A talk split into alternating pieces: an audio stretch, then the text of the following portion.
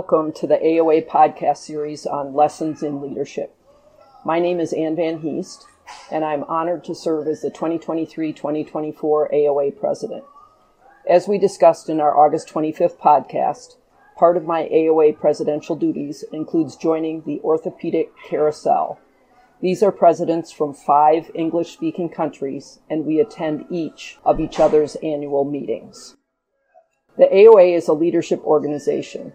As we discuss lessons in leadership, we can learn so much from the leaders of other countries. The diversity of our profession includes the diversity of orthopedic surgeries in other countries of the world to compare and contrast to our own. One of the meetings that I am excited to have attended is the South African Orthopedic Association meeting in Cape Town, South Africa from September 4th to September 6th. I am pleased and honored to host the SAOA 2023 president, Dr. Basil Vrettos, in our podcast today to discuss lessons in leadership from his vantage point. Thanks, Basil, for joining me today for this conversation. So, Basil, can you start first by telling us a little bit about the SAOA and the meeting that you just held? So, the SAOA was started in 1942 and it really was at after a donation from Nuffield, uh, William Morris, Richard William Morris from the UK, um, and that was to fund uh, the orthopedics in South Africa. Um, that was the beginning of the SOA, but it was called the Orthopedic Surgeons Group, and then in 1951 it became the Orthopedic Association of South Africa. It was the following year that we joined the sister societies and we received the Jewel of Office from uh, the Queen Mother at the second COMOC meeting in the UK. And tell me a little bit about the SAOA itself. How big is your organization, and what are the offerings that you have for your members? So we have about 850 full members, and the the association really looks after both the public and private sector. We have a public and private sector committee, and we deal with a lot of insurance issues, uh, any problems in the in the private, uh, the government sector, and we we sort of represent them in any um, dealings they have with the, the health authorities or even government. We do a lot of education. So we do a lot of uh, training uh, programs, and we also look after our subgroups, and we support the subgroups who though many of them are separate, they still fall under our umbrella, and we support their meetings and they support our meeting. So tell me a little bit by subgroups. Mm. You mean would that be the subspecialties? Yes. So like like I'm part of the shoulder and elbow uh, society, um, and uh, so we we fall under the umbrella of the Orthopedic Association. Though we do we do run our own meetings at times, but we always support the local meetings. So every year we will have a session or a day and and that will be more, before the for the generalist orthopedic surgeons because we have a lot of generalists maybe compared to the United States because we have um, doctors working in areas where they have to be able to deal with everything, and so the, so those so our meeting is aimed at the generalist with the subgroups participating and educating them. Yeah, that's one of the issues that we've seen as we travel across the world is that relationship between the subspecialties and the generalists. So what I hear you saying is that most of the orthopedic surgeons in South Africa are generalists. Do you have an idea of how many of your registrars are consider themselves generalists versus a specialist? Um, you know, if you look at the main centers, so the super specialization will really only be in the main centers, and um, there will be a lot of people who are generalists, but they have a special interest, but they will still do definitely, definitely do still do general trauma. But also, in, so in Johannesburg, Cape Town, and Durban, which are the major centers, you will have super specialists. In the smaller centers, you don't really have super specialists. Someone will have an interest in a subspecialty. So we have to look after them. But it tends to be, what we tend to find in the major centers, patients will choose their specialist, certainly in the private sector. So they will choose a super specialist because in the, in the, in the smaller centres they will go to who is, who is available. Well, good. Well, let's talk next about leadership. Mm-hmm. So, the AOA is a leadership organization, and I'm interested in your journey to becoming president of the mm-hmm. SAOA. Can you tell us a little bit about your journey and any tips that you might have for our young leaders? Yeah, I think my journey was um, I was often at the right place at the right time, and it wasn't. Uh, that I uh, think was a bit of a reluctant leader. But anyway, I started, probably what really set me off is when I did a fellowship in the UK in 1997. And the only reason I applied, I was doing shoulder and elbow surgery at the university, but I hadn't done a fellowship. And um, my colleague worked beside me, he went and did a fellowship in Oxford in spine. So I thought, well, I better, maybe I must do the same thing. So I applied to the UK and got, uh, got uh, a fellowship in Nottingham in shoulder and elbow surgery. And uh, that was really a pinnacle part of my career because unbeknownst to me at the time, is that the person I did the fellowship with was one of the founding members of the British Elbow and Shoulder Society. And so through him, I met the others, and then together, him, his name was Angus Wallace, and his uh, good friend, and the other one of the other founding members, Steve Copeland, became very close, and uh, and they really put me on a path uh, and supported me. And I think with soon soon after that, uh, I went on the ABC fellowship, and then the third thing was that in 2001, so the ABC Fellowship was 1998. 2001, I was um, I, I, was the scientific chairman of the international meeting, the International Congress of Shoulder Shoulder and Elbow Surgery, which was held in Cape Town. And so that, and we we got um, delegates from all over the world, and that really, actually, that was the start of the explosion of our shoulder society, because after that, our shoulder society really boomed. And soon after that, I became secretary, and then I became the president of the shoulder society. And then after that, it was actually, I think, at COMOC in 2016, the president then of the South Orthopedic Association asked me if I would be president. Would I stand to be president? And I said, I said, it's the last thing from my mind. I said, I don't want to do it. I said, I said I've been enough. Anyway, but um, and then so it sounds like mentorship was a, has been a really important yeah, thing yes, for you. Yeah, yeah. Like Very you nice, weren't out there choosing leadership, but you had some mentors that chose it for you. In a way, exactly, exactly. And and uh, you know, particularly Angus and, and Steve Copeland. And then of course there was that older gentleman that taught me how to do elbow surgery that was at our meeting, Rail Jaffe. Yeah. Who was really um, uh, he, he, was a true mentor. Well, they were all true mentors, but uh, it just says it taught me the importance of mentorship, which I think we've lost a bit. So, what advice would you have about finding a mentor or being a mentee or being a mentor? Like, what's been important for you in mentorship relationships? I think it's a it's a two way it's a two way street uh, uh, because you learn uh, in a mentor is just being a supporter of that person and giving them advice, and it's not about training them. It's about all the other things because the training you can train anyone to do an operation it's the it's the it's how you approach your profession, but maybe approaching life as well. Because uh, in fact, I think that's probably the, one of the most important things. But you also learn from your mentor, so reverse mentorship. Yeah. Which I, I learned a lot, especially these days, from the younger guys because they show me how to use the computer. yeah.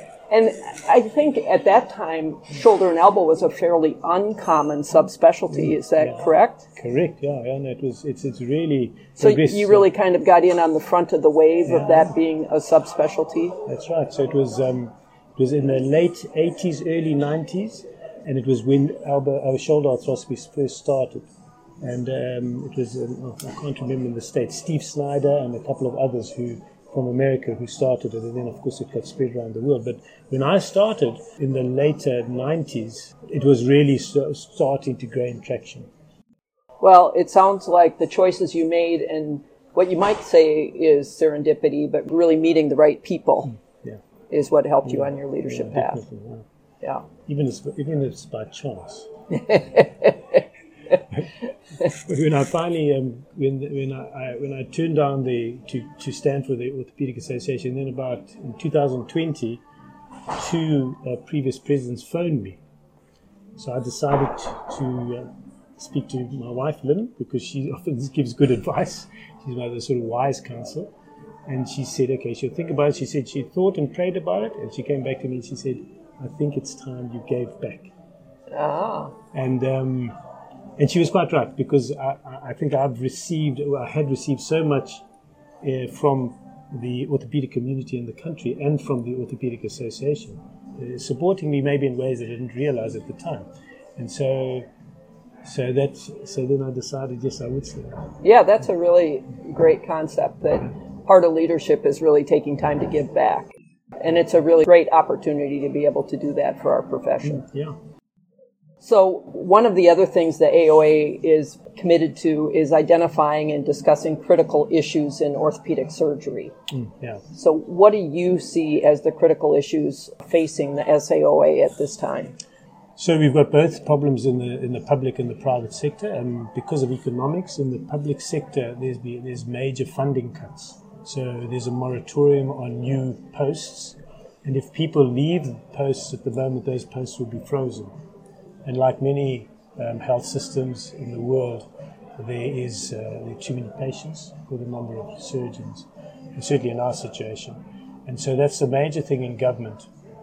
We've also had supply issues, so it's more due to mis- uh, maladministration. Is implants for the government hospitals um, in certain centres that um, those supply chains stopped. So the implants were not getting to hospital because the the uh, the, the, the local government was not paying.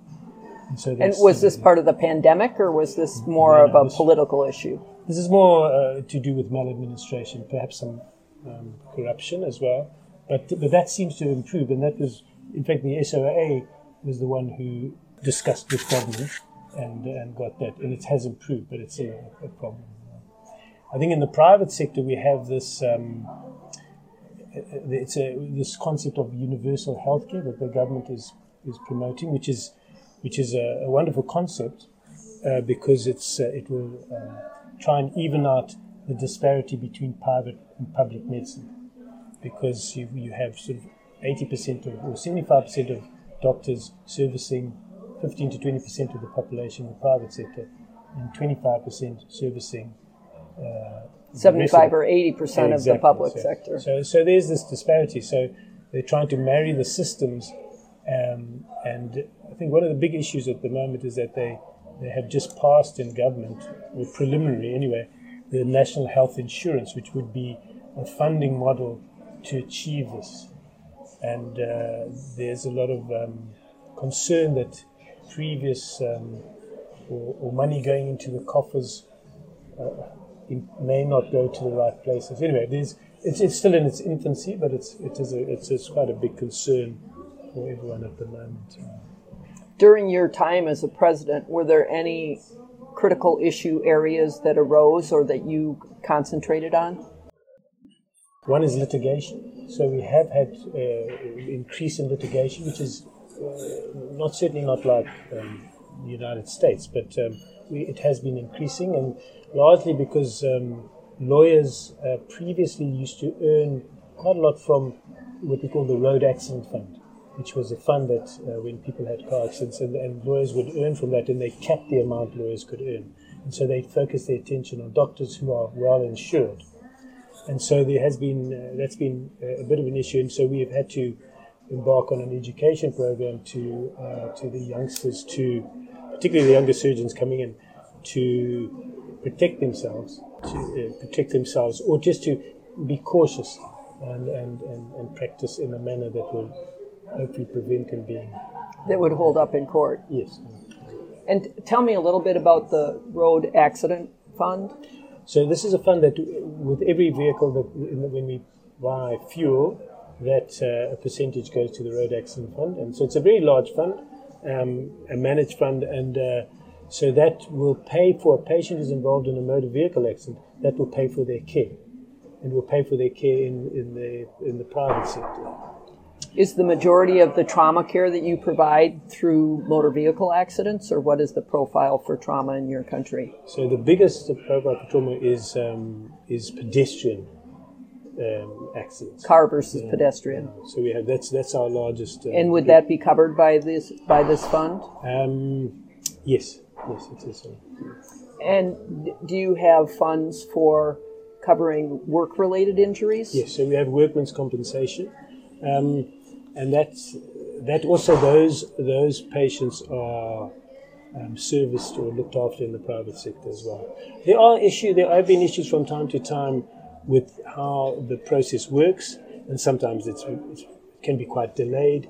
But um, and the Road Accident Fund is working well, not all the time, but they have a system that if you have a patient on road accident and you, you, you, you contact them, or they will contact you and say, okay, we've got this patient, want treated, um, particularly if it's, uh, if it's um, the consequences of their trauma, and then they will, they will pay, they will pay for the hospital and, and everyone up front. But it doesn't happen that often. So there, there, there are problems in the system, but they do function one of the things that we've been hearing a lot about as we have traveled together to the different carousel meetings is physician well-being and physician satisfaction. Do you think that your membership has significant issues with that, or what do you think the general state of health is for a South African orthopedic surgeon? Um, certainly, I think we, if you, if uh, we have quite a good balance, if you, especially the younger surgeons, they have a much better attitude than perhaps my generation did. So they they see they and, and they practice much better life balance, family and and work. Um, so so I don't think we have such an issue as there might be uh, in other countries. And are there restrictions on working and work hours? No. No. And the other issue that we've seen as we've traveled across to the carousel countries has been diversity. Yes. So tell us a little bit about the diversity issues, both gender as well as race ethnicity issues in South Africa, and what's unique in your country. So of course we had apartheid, which which I mean the worst thing one of the well, it was a terrible system altogether, but it was the education. So the uh, the uh, black population was given an inferior education purposefully. It was called Bantu education. And because of that, you have a whole sector of the population, who, and they were really trained to be workers, even if they were intelligent. So very few blacks from the apartheid days gained an education, like became doctors or became lawyers. Mandela was different; he became a lawyer. That was unusual. Um, so we are very uh, backward in that sense in in um, in diversity. However, over the last, we've now been independent, well, not independent. We've had liberation since 1994, so it's nearly 30 years now. So we now have uh, lots of young, educated, well educated black um, youngsters coming up. And so now, in fact, at one time, if you were black, you would get the job automatically, but now it, there is. Um, there's enough people with, of quality that get in on, on merit, a bit like our sports teams, which are become like that. But also women. I mean, I think we are now 20% of our registrars are women. So we've come a long way, actually, I think. I'm not sure how it is in other countries, but we are improving all the time. And it's interesting because I travel up into Africa. The number of women in surgery is quite high and increasing all the time. yeah, I nice did, I did have the um, privilege of being able to attend the South African Female Orthopedic Surgery Association yes, yes, while. I was at your annual meeting and this was their third year yes. of having a meeting together. Yeah. So it certainly seems that gender diversity has become higher on the priority. Yeah. Yeah. Just to get back a little bit to the racial and ethnicity diversity, since that was such a divisive issue in South Africa for so many so many years, mm. can you tell us just a little bit about how reparations worked and then where it's at 30 years later? Um, so I have to admit that I never lived in apartheid South Africa. I only okay. came to South Africa when it changed. Okay. Um, so so I, I, I, did travel there, but um, I think the reparations are probably there was a Truth and Re- Reconciliation um, uh, Council which um, uh, Desmond Tutu ran, and this was so that there could be forgiveness and that and that. But but I, and that addressed a lot of issues, but it never addressed the uh, economic disparity, and that that that still exists in part today. So, um, but but but it's it's it is changing slowly. But it's all about education, mm-hmm. and I think one of the biggest problems that were that that when things changed is that maybe enough emphasis was not put into education, particularly of the um, uh, primary school education. So, uh, you know, people will say the education hasn't changed that much. It has changed, there's no doubt, but there are still issues. So let's talk next about training the next generation now, now yeah, that we're yeah. talking about yes, education. yeah. So our uh, AOA membership includes many leaders that are committed to educating competent orthopedic surgeons. Mm, And we're just rolling out a competency-based education across Mm, the United States. Can you just tell us a little bit about the orthopedic surgery training in South Africa and whether you have experience with competency-based medical education?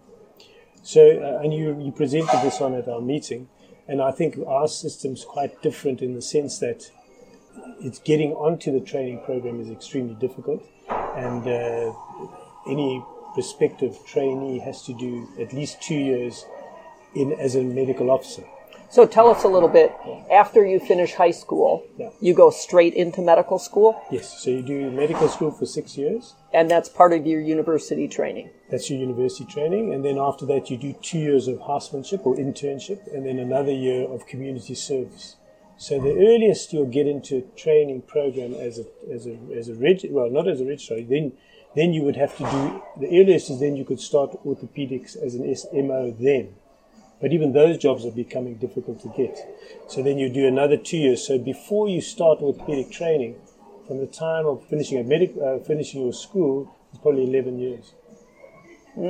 Six, three, and yeah, and two. So six years of medical school, three to five years as a medical officer. Yeah, so th- three, two years as houseman, one as community service, and then two years as a medical officer. As a medical officer, and then you start your training Then you start your training. Yeah. And how long is your training program? So it's four years. It's four years. And would that include fellowship training or subspecialty training, or is that only general orthopedics? That's general orthopedics, and then after that, it would be your choice to do a fellowship. What's the age at which most people finish their orthopedic surgery training in the South African system? Well, I think I finished at 35, but um, so when I finished um, my uh, housemanship, I didn't have to do community service in those days. I did two or three years of others, others. I did anesthetics, and so we tended to do a bit of general stuff before we chose our specialty. So that delayed it. Um, but in my time, I didn't have to do a medical officer job. That's changed only in the last, um, I'm not sure how many years. But now you're looking at, so if you're 18, 11 years, you're now 29, you finish, you're going to finish your training in your mid, mid 30s. Yeah. And it sounds like one of the issues as well with the budget cuts that you were describing uh, under critical issues is that there aren't, aren't as many residency spots available, or there might not be, depending on what the funding is at each center. Yeah, so, that, so that hasn't affected residence, residence posts or registrar's posts at this time. But I suspect it may ha- ha- affect it in the future. The hope is that if things improve economically, that, that moratorium on positions or jobs will be lifted. And so there will be places available. So it sounds like the training in South Africa is considerably longer hmm. than the training that we have in the United States. Yes. Do you feel like individuals finishing in the South African education system are competent? And hmm. are there ways that you evaluate that? I mean, as the, the trainees. The registrars. trainees, yeah. So I think when they when they do their medical officer jobs, they are they're working under people who are attached to the university. So they do get assessed prior to getting onto their surgical training. So it's so you have to be competent, and they, they often get a lot of experience because there's a lot of pathology. So by the time they get on the training, they're well versed in surgery. In fact, one of my um, fellow consultant said he's got two junior registrars and he says they're like consultants. He says they know everything and they can do any operation. So he was he says it's very impressive. So some of them end up spending more than two years. So by the time so I would say our training, I think that's why we are often accepted into other countries so easily. Because by the time they finish, if you go if you go certainly the UK, there's so many South African orthopedic surgeons. Of my generation. And that's, I think, because they have had it, they're, they're very competent by the time they, they, they finish their residency, the registrar's job. Yeah. And your predecessor, Dr. Dunn, was telling me a little bit about the work based assessments that are done, and now that they're requiring some specific procedures that those be assessed and make sure that everybody, as they go through their training, Yeah. um, gets assessed on that as well. It sounds like it is a very competitive specialty. Why do you think orthopedics is so competitive at so many different countries around the world? At some point in their system, that it's difficult to gain access to orthopedic surgery training. I have to say it because it's fun.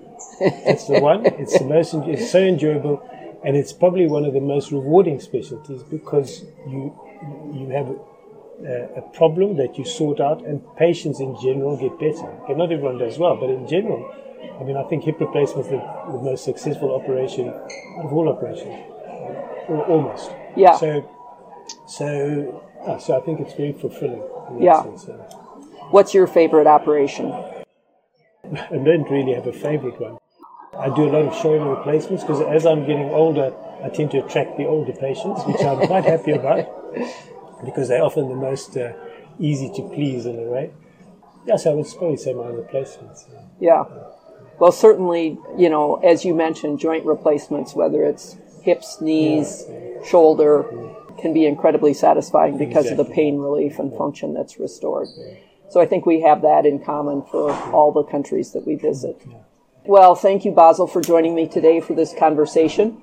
I think your leadership journey and your experience at the SAOA can really help uh, broaden the mindset of our AOA members and allows greater appreciation of the diversity of orthopedic surgery across the world. It's been my privilege spending time with you discussing these important issues, so thanks again. Thank you so much, Ann. Thank Yeah. you.